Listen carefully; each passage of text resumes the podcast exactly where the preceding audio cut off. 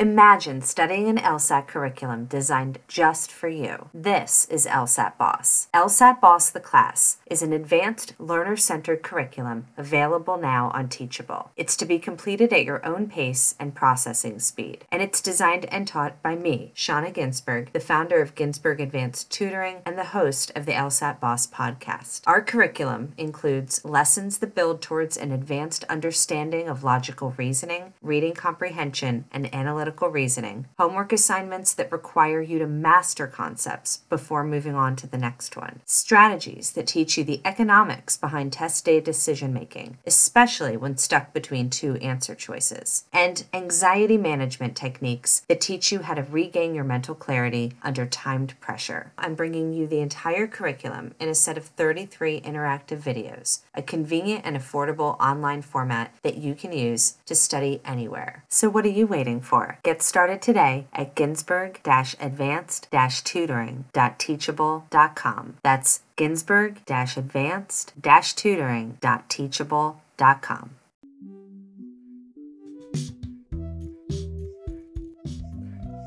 Hi, welcome to LSAT Boss. I'm your host, Shauna Ginsburg, and with me today is the positive and radiant Miss Claudia Ryan. Hello, best friend. So Claudia's not with me in person again today because this coronavirus just continues to complicate in-person contact. And of course, we're being as abundantly safe and cautious as possible. So I continue to be in a hugless podcasting relationship with Claudia. I didn't even bake any cookies. I just have double stuffed Oreos from the store. Well, good. And good thing Ali isn't there to take my cookies. Yeah, but he'll be back next time and I'll be baking for him again. Well, that's just messed up. Well, you should really come around again. You know, last time we started with a Mythbuster before we got into things, and I really want to do it again. Are you ready to bust a myth, Miss Ryan? Let's bust a myth. Let's bust it wide open. Since you've had all this free time, why don't we start with this myth? You must go straight into law school. Otherwise, you know, your chances and your experience are going to not be quality. Is that? Oh, God, no. No way. No. You didn't go right in. You're not going right in. Nope. I took a gap year, which is good because by the time I was finished with my undergrad, I was so stressed out and crazy and unhappy. I don't think I would have thrived in a law school environment. Or I might have snapped and done really well. It's difficult to say, but I don't think I would have emerged a sane human being if I had gone straight into law school. You know, it seems like there's two perspectives on the gap year or gap years as they might be. Mine, it was two gap years, but I would never have called them a gap year. I never intended to go right in. I taught high school English down in Augusta, Georgia at Greenbrier High School from 2005 to 2007 before I went to law school. English is a first language. That's good. That's good. So I did that for 2 years, and the reason I did is because I knew that if I didn't teach in a high school classroom right then, right when I got out of college with my teaching certification, that I might never teach in high school, and I wanted to so badly. I knew it was so important. So I took the 2 years. I work with a lot of students who never have any intention of going in straight. I work with students from Duke, UVA, UPenn. They're all taking very deliberately so time for internships, time for big private buku jobs in the field that they ultimately want to practice law in. Some of them are going in for dual degrees, so this background is critical for their resume. So I find that there's two groups of those that look at gap year. There are those that plan for it and do it without any shame, because why would they? It's resume development. It's really critical. And they might be very obviously burnt out after busting their behinds, pushing through a 4, sometimes quicker, 3.5 year program, sometimes longer, a 5-year program. Maybe it was already stretched out. You don't think for a second that everybody does the same thing. And people that have mental health challenges and learning challenges might really be due for an academic break before going back in for a doctoral program. Don't think that doctoral programs are easy. If they were, everybody would do them. That is true. There is the other group, though, that look at a gap year with shame. Oh, I'm not going in right away. I'm behind. There are people that are going in straight through. Okay, well, I don't make my decisions based on what other people do. And I don't work with people who are with even generally within the 25th to 75th percentile, that average GPA, that average LSAT score. I work with the other 50%, the bottom 25th and the top 25th percentiles. And those students have very important pro-con decisions to make about when to go to school, how much time to take off school, how important is this job that I could take right now? The company wants me to sign and commit to the job as soon as I graduate. So do I do that or go to law school? And those are all really important decisions. They're all factors in your decision, and you don't have to make it alone. We can help. I work with clients all the time to help them make that decision, that pro-con that we have to do. And of course, you have your own support system, whether it's your family, your friends, whether it's admissions officers that you speak to, whether it's your therapist, your psychiatrist, psychologist, whoever you speak to about these important decisions.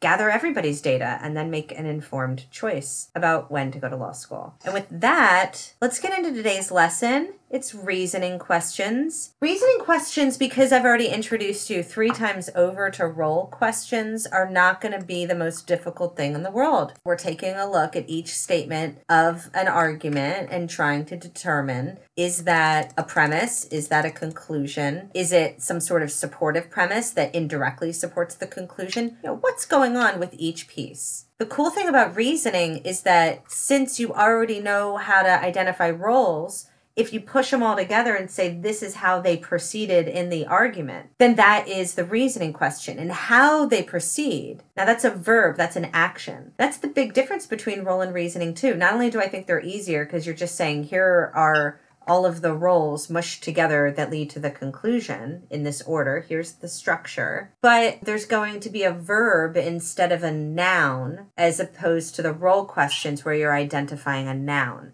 Right? A role. Is that a premise? Is that a conclusion? Was that a generalization? Those are nouns. But for reasoning question, it's going to proceed by, say, appealing to an authority or asserting something or making a claim or contrasting two things or disputing an initial theory or hypothesis. Those words I used began with verb. There's action because reasoning is how the action of the argument moves along. So the reasoning structures in general are going to be the same four types that we've already learned, the inductive argument four types. They are causal, data sampling, argument by analogy, and then the abductive argument. So that's our overall structure that we're looking for. Now, what's hard about logical reasoning questions is they're never in that normal order that we would expect to see. You know, the kind you see on reading comp. It starts with a topic sentence and then detail, elaboration, detail, elaboration, concluding sentence. It never does that. You find the conclusion first. You find it as the Oreo cookie conclusion that I call it, where it's sandwiched in between two premises. The conclusion might be anywhere, but that doesn't mean that the argument proceeds by starting with the conclusion and then what follows is two premises. We would still say, oh, there were two premises that led to or directly supported a conclusion, if in fact there were two premises supporting a conclusion and the conclusion came first. So it's not that the order of the sentences matters. What matters is what were all of the roles, and if I peel back or undo that weird structure and put all the premises and then the conclusion, how is it actually proceeding? So the strategy is to read the argument, identify the argument type, one of those four, and then identify the parts of the argument. Start with the conclusion, identify any subsidiary conclusions, you know, those are the minor or secondary ones, and then identify the premises. I recommend that for pretty lengthy arguments that are more than like 2 or 3 sentences, it's hard to keep track. You got to do some annotation. And so symbolizing the argument can be really effective. For example, if there are if-then conditional statements, you can use an arrow.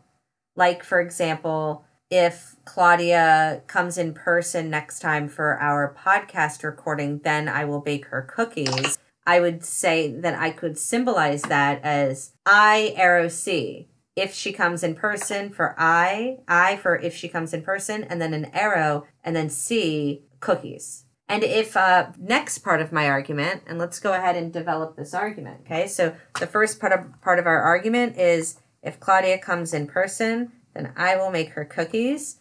And then the next thing I say, however, I'm currently out of the ingredients to make cookies, and I won't have time to get more before she comes. And then I say, therefore, Claudia shouldn't come in person. next time. All right. Now, how did this argument proceed? Well, it started with an if-then conditional statement. If Claudia comes in person, then I'll bake her cookies. Then I said, but I'm currently out of the ingredients for cookies and I won't have time to get more before she comes. So that was my way of saying not cookies, no cookies. If she comes in person, I'll make her cookies, but I can't make her cookies. So what did I do? It proceeded. You broke Claudia's heart. I broke Claudia's heart. I started with the conditional statement, and then I said that the consequence couldn't happen. And then I concluded with, therefore, the author recommended that the condition not be had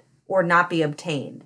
And that would be a totally appropriate way of being able to explain the conclusion why Claudia shouldn't come in person. The structure itself, it's formal logic, and the Latin phrase is modus tollens. We use Greek letters to explain it. So we go, if phi, then psi, not psi, therefore not phi. So you can just use A and B instead. You could say, if A, then B, not B, therefore not A. That's the structure of this argument. A lot of test companies teach it by explaining it's contrapositive logic, but that doesn't really explain to you that each part of the development of the contrapositive, you know, by saying contrapositive, it sounds like all of it happens at once, but the reasoning structure actually moves through the development of what we call contrapositive. It starts with the condition, it negates the consequence, and then it negates the antecedent. That is the structure. Finding the language for that is the hard part of the reasoning question. Some really traditional examples of causal argument structures are if A then B, like if Claudia comes in person, then I'll bake her cookies. A to B to C would be if Claudia comes in person, then I'll bake her cookies, and then my happiness. Claudia happy. Sounds like a Cookie Monster statement. Claudia happy. Okay, so that's an A to B to C. The conclusion is that in that case, Claudia is happy. If we apply the Y test just to make sure we found the right conclusion, why, how do we know Claudia is happy? Well, she got cookies baked for her. Why, how do we know she got cookies baked for her? Well, because she came in person. The argument starts with in person, leads to cookies, leads to Claudia happy. If this was a role question and we're like, what role did baking cookies play in the overall argument? That's one of those two hats. The role that I'll bake cookies for Claudia has support for it. Why am I doing it? Because she came in person. But the cookie baking in turn leads to the overall conclusion, Claudia happy. The overall structure is that her coming in person indirectly leads to her overall happiness, or her coming in person directly leads to the cookie baking, which in turn directly leads to her overall happiness or her increased happiness. So that's an A to B or an A to B to C. Let's talk about a different structure. What if it's two premises, A and B, both leading to the overall conclusion? How about this? If Claudia comes in person and I have all the ingredients to bake cookies, then I'll bake Claudia cookies. In that case, we have two premises directly leading to the conclusion. If Ali does not steal Claudia's cookies, well, then Claudia will be happy. But that would be an A. We could do that as an A or B. Like there's two alternatives.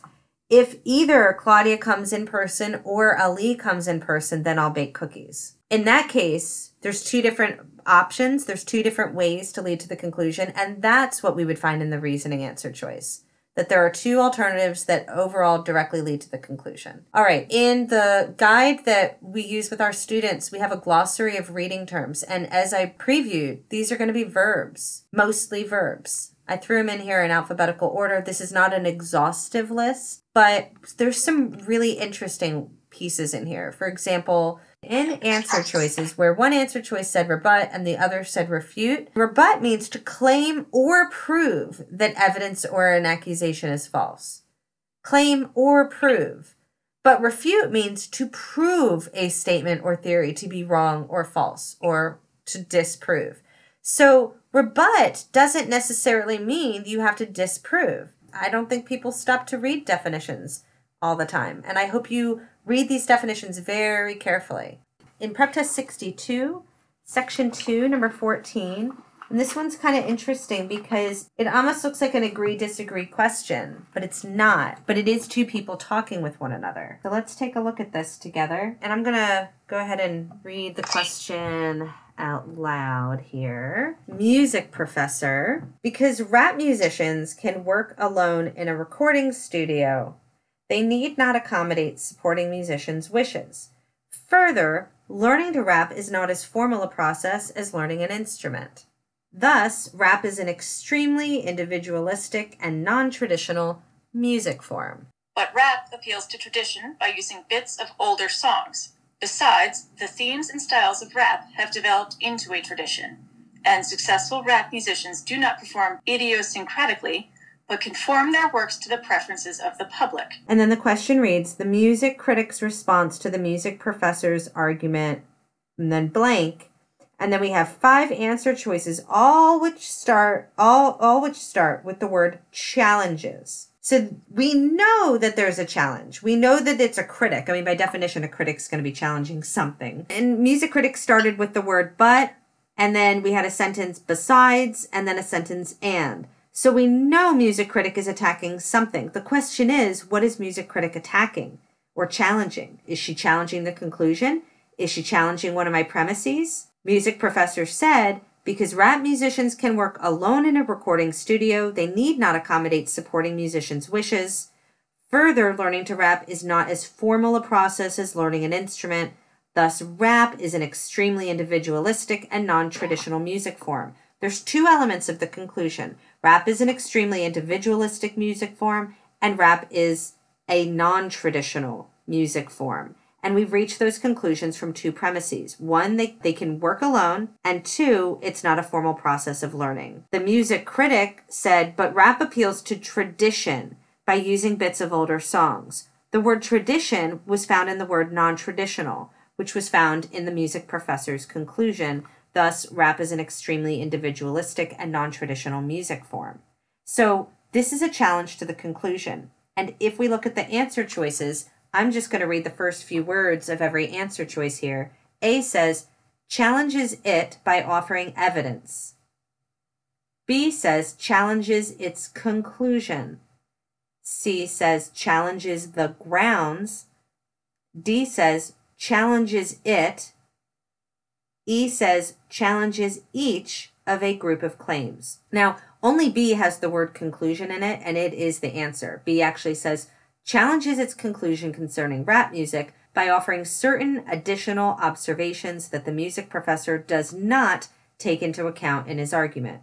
Well, let's go back to Claudia, the music critic, and see if she reads it again, if we hear whether or not she offers certain additional observations that the music professor does not take into account in his argument.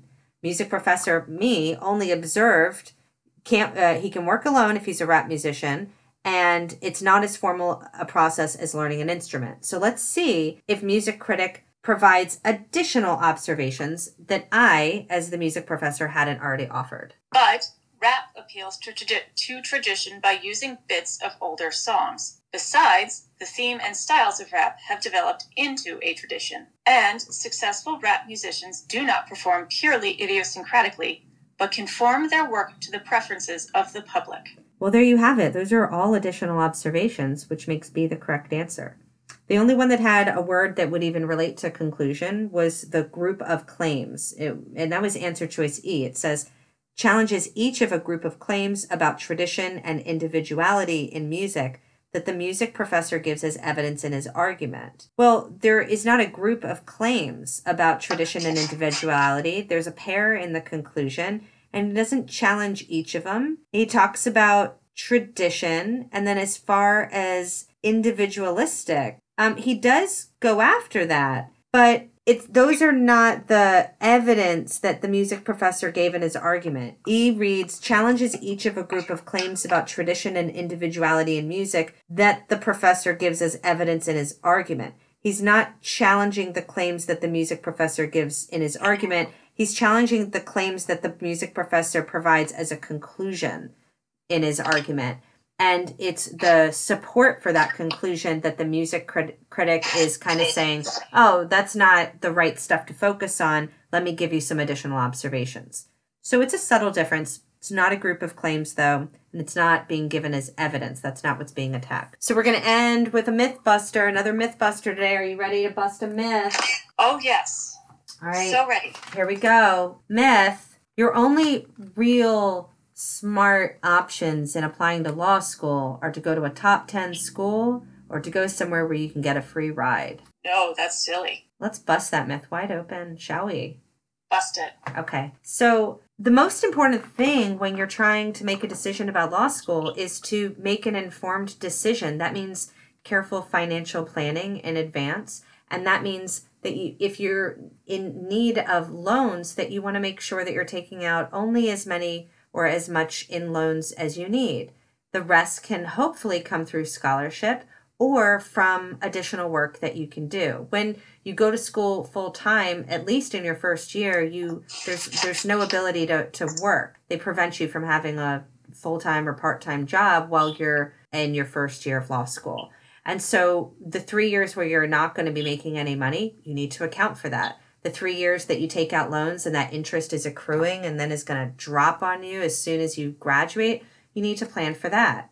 One of the things that I often wonder is, gosh, if I had gone to that top 20 school and had gone part-time instead, and I had continued to work, would the amount of loans that I had to pay off, would I still be paying them off? I work with a number of students that have amazing paralegal positions where they're making almost six figures and they're going to law school on the weekends. Yeah, it's a grueling 4 years, but on the other side of it, many of these students are not going to have any loans at all. If you have questions about admissions, don't hesitate to reach out, schedule a free phone consult with me or one of the members of my admissions team. We'd be happy to talk to you about how we help you make really careful decisions so that you are applying to a good batch of schools that you'll say yes to, because you know that they'll give you enough scholarship money and you'll be able to make your own way through school. And with that, Claudia, would you like to leave us with a pearl of wisdom? I just looked online. Turns out you cannot donate children to science the way that I am thinking of doing. So saved you guys some time there. Stay safe out there, guys. Thanks so much, Claudia, for those wonderful words of wisdom. Make sure that you keep your children close. If any news changes and Claudia realizes that they can be donated to science, she may be knocking at your door. That is true. All right. Well, we'll see you next time. We're going to be getting into principles, which are really fun. I think they're really the beginning of thinking like an attorney. Don't forget, if you like what you hear, leave us a good review. Follow us on Facebook, Instagram. Find us on our website and read success stories of students we've worked with. You can, of course, download any episode notes from our site, as well as recordings from our webinar class. We just finished our logical reasoning and our reading comprehension class. We're about to convert to this awesome new e-learning platform, so our entire class is going to be made available. We're still moving through our logic games class, which will be done at the middle of July, and then the whole class will be available to all y'all. So I'm really excited to bring that to you. We've been working really hard. Thank you so much for listening. Thank you, Miss Ryan. We'll see you next time, everybody. Stay safe and stay healthy. Bye. Sometimes I don't know what to